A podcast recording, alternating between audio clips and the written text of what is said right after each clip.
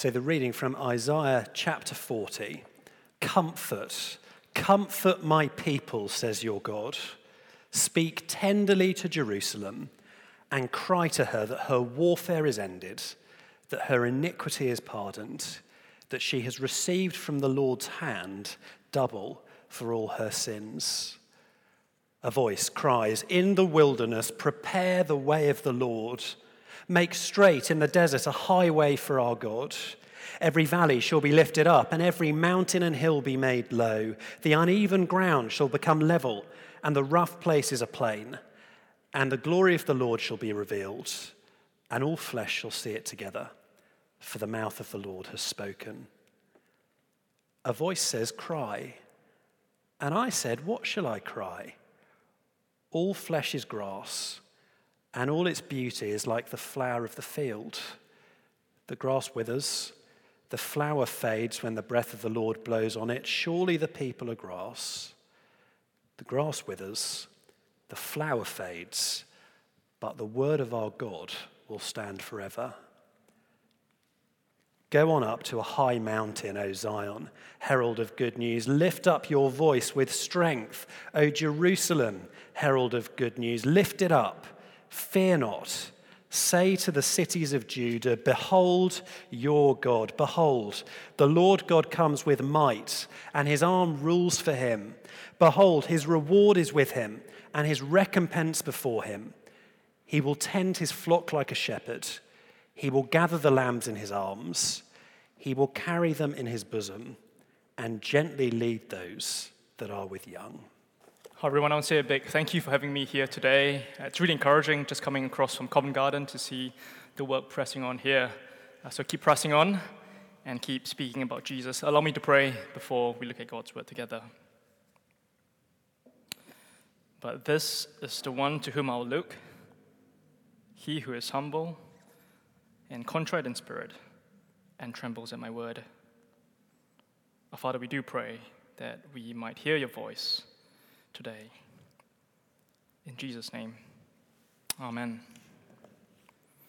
Well, some of you might remember back in 2016, um, there was the oil price collapse.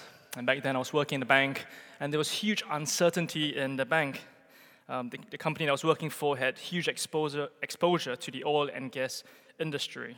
Uh, lots of non performing loans uh, during that year. Share price tumbled 40% year on year. And I was part of the credit risk department, and overnight, uh, night after night, we were churning out credit reports for the CEO.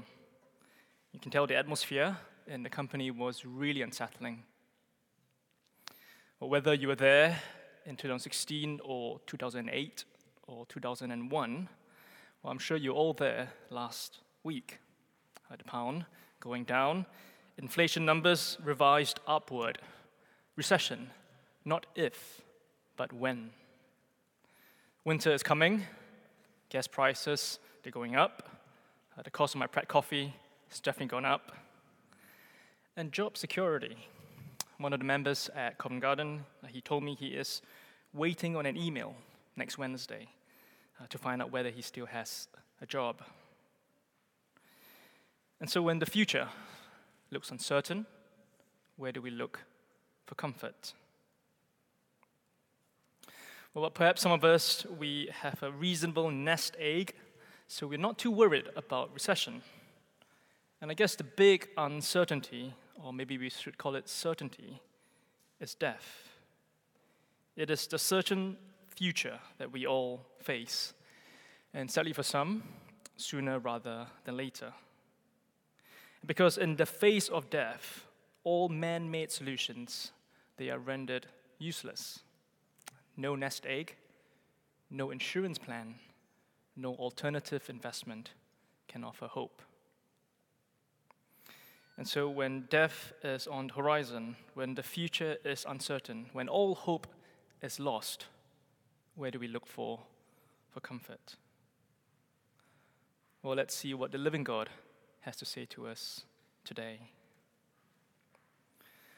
Well, just for today, we are in the book of Isaiah, and you might wonder what has an ancient book have to say to us uh, today? Well, you see, except that the book of Isaiah it was written into a period of tremendous, a tremendous uncertainty. See, the original hearers of Isaiah, uh, within the generation, they experienced the fall of the northern tribe of Israel, the kinsmen. And, you know, we need to kind of feel the trauma they were, they were experiencing. So imagine with me, uh, Russia has taken, off, uh, taken over a whole of Europe and has landed on Scottish shores. Edinburgh has fallen. And they start to sweep down south Newcastle, Leeds, Sheffield, Nottingham, Cambridge, Stansted. No more cheap flights uh, with Ryanair. And everyone is carted off to the motherland. See, the ten tribes of Israel swept away like sweeping dust off the ground. And the people in Judah, they hear the artillery shells uh, not far away, uh, screams of help. Their cousins, their uncles, their aunts, their, their family carted off to motherland. What do people feel? Uncertainty, anxiety, and fear. Well, in God's great kindness, He, he saves Judah uh, just as the Assyrian army was at the gates. But something worse is coming. Look at chapter 20, uh, 39, verse, verse 5. 39, verse 5. Then Isaiah said to Hezekiah, Hear the word of the Lord of hosts. Behold, the days are coming when all that is in your house and that which your fathers have stored up till this day shall be carried to Babylon. Nothing shall be left, says the Lord. Babylon is coming. All hope is lost. No last minute rescue, no backup plan. Has any nation in ancient history ever come out of exile? No. All hope is lost. This is the death of the nation. This is the end of history. And so, like us, they look into a future which is uncertain and death on the horizon. And so, that is the question. When all hope is lost, where will they or where will we find comfort? The answer? Look at chapter 40, verse 1. Comfort, comfort my people, says your God. See, when all hope is lost, we find comfort in God. Well, firstly, we find comfort in God's word of promise. Again, in verse 1. Comfort, comfort my people, says your God. Speak tenderly to Jerusalem and cry to her that her warfare is ended, that her iniquity is pardoned, that, re- that she has received from the Lord's hand double for all her sins. Do you notice the tone uh, in, in those words? Comfort, comfort, my people. Speak tenderly to her. It's compassionate, it's caring, it's an arm around your shoulder. And for his people, God, he promises real comfort. And the words of comfort that are spoken here are words of a future return from exile. Verse 2 Her warfare has ended, her iniquity is pardoned, and she has received from the Lord's hand double for all her sins. It is an amazing promise of rescue and restoration. And again, this promise of comfort is, is no small promise. It's not comfort when you missed out on that Airbnb that you're looking to book this afternoon. It's not comfort when you miss out on that role you were striving to uh, for a long time. This is nothing less than resurrection life. You see, exile, it means the certain death of the nation. No nation in the ancient history has ever returned from exile. Yet, God says, comfort, comfort. And so, as we look into the future, what do we see? We see dark clouds of uncertainty approaching. But what do we hear? Comfort, comfort, my people. But what will God rescue? What will it look like? Well, the next bit of a passage, it breaks down into three parts. And you might notice that there are lots of loud voices in our passage, uh, lots of shouting. Look down to verse 3. A voice cries. Again in verse 6, a voice says, Cry. And down to verse 9, lift up your voice with strength. There's lots of shouting in the next bit of the passage, but what is all the shouting about? Well, it's the shouting about the arrival, the arrival of God. Look at verse 3. A voice cries in the wilderness, Prepare the way of the Lord, make straight in the desert a highway for our God. Every valley shall be lifted up, and every mountain and hill be made low, and the uneven ground shall become level, and the rough places a plain. And the glory of the Lord shall be revealed, and all flesh shall see it together, for the mouth of the Lord has spoken. Firstly, he will arrive, and all will see his glory. You know, there's a stark difference from your managing partner or your CEO getting his PA to pass your message uh, compared to him arriving in person at your desk. And that's the picture here. God, he arrives in person in the flesh. Verse 5 And the glory of the Lord shall be revealed, and all flesh shall see it together. But there's an even bigger difference uh, when your, I guess, your CEO he walks across the office floor. What sort of movement do you see on the office floor? Uh, perhaps people are, are, trying to avoid his gaze, uh, keeping their heads down, not wanting to make eye contact with him. But what happens when God walks across the desert? Look at verse 4.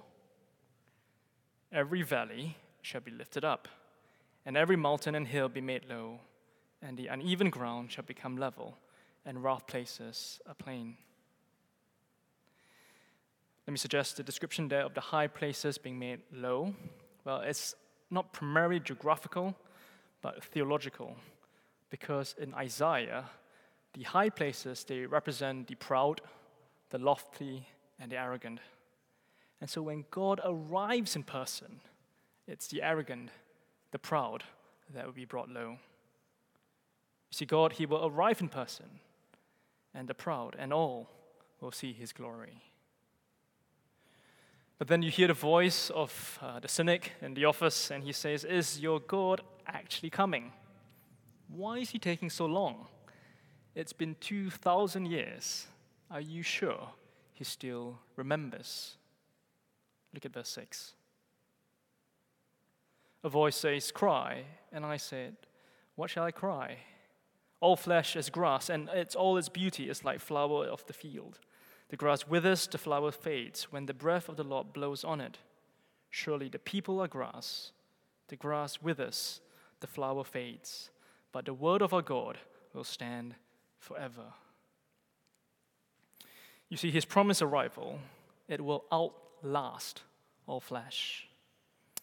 The problem with us humans is that I think we are all chronological snobs we think about we think that our understanding of the present defines the past and the future. We think we know better than the past. We think the future will be similar to our present experience. No one ever comes back from the dead. Therefore, it will never happen. But you see, historically, there was the resurrection of Israel. It did happen. The nation came back from the dead. 150 years after it was prophesied.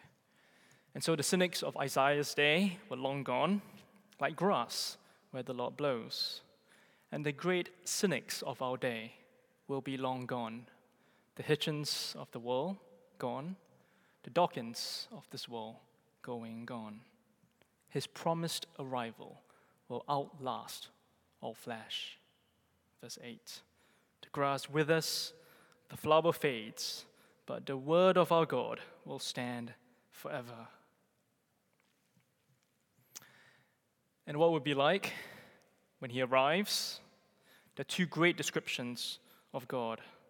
Look to verse 10. Behold, the Lord God comes with might, and his arm rules for him. Behold, his reward is with him, and his recompense before him. A warrior, that is the arm of the Lord. For his enemies, they will face his judgment. But how about his people? Look at verse 11. He will tend his flock like a shepherd. He will gather the lambs in his arms. He will carry them in his bosom and gently lead those that are with young. You see, sheep are not very bright creatures, which actually is a very good description of us in the face of uncertainty. See, in the face of uncertainty, we all act like sheep. We don't know where we are going. We find ourselves lost, stuck in a ditch, and we don't know the way. But the shepherd, he does. Verse 11 again He will tend his flock like a shepherd. He will gather the lambs in his arms. He will carry them in his bosom and gently lead those that are with young. And so, in the face of uncertainty, when all hope is lost, where do we find comfort? Well, we find comfort in God, in His Word, and His arrival. See, for the nation of Judah, with the memory of their kinsmen uh, been carted off to exile still fresh in their minds, what do they see? They see the certain death of their nation. But what do they hear? They hear the words of comfort, comfort my people. And this is the word from God for us today. When they look forward, we look back a voice cries in the wilderness, Prepare the way of the Lord. John chapter 1, verse 14. And the Word became flesh and dwelt among us, and we have seen his glory. Glory as of the only Son from the Father, full of grace and truth. There is comfort in the person of Jesus.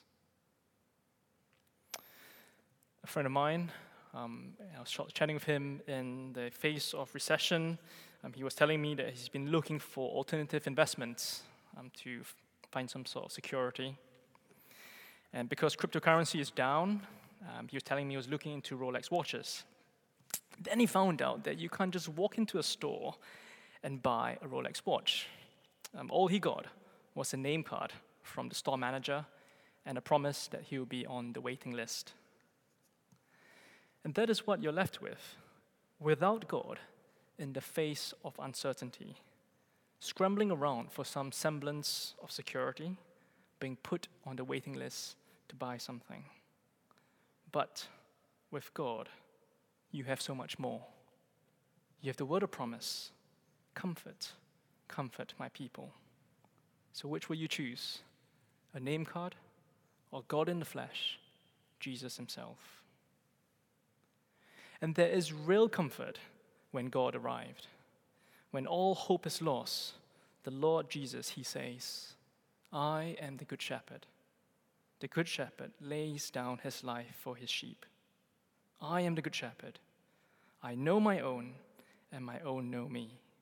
I give them eternal life, and they will never perish, and no one will snatch them out of my hand. Verse 12 again He will tend his flock like a shepherd. He will gather the lambs in his arms. He will carry them in his bosom and gently lead those that are with young. Because in the face of death, all hope is lost. No nest egg will protect you, no insurance plan, no alternative investment. But with the arrival of God, there is real hope. I am the resurrection and the life. Whoever believes in me, though he dies, yet shall he live. There is real comfort in the person of Jesus.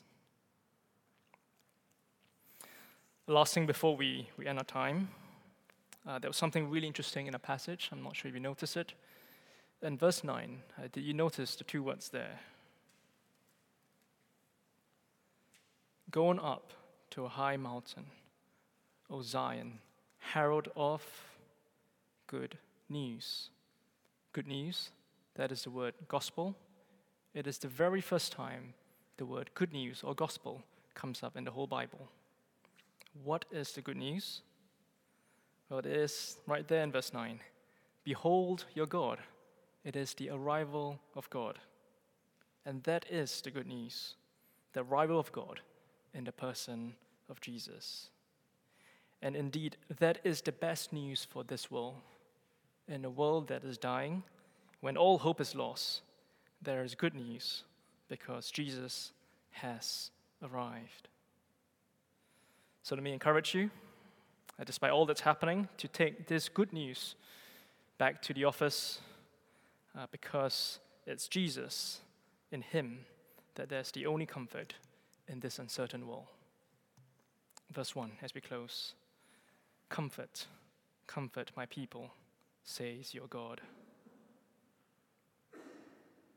Our Father, we give you praise that you did, did not leave us to our own devices, but you sent your Son to come and save us. We praise you that he is a good shepherd, that the good shepherd has laid down his life for the sheep. And all those that listen to him will never perish, but will have everlasting life. And we give thanks in Jesus' name. Amen.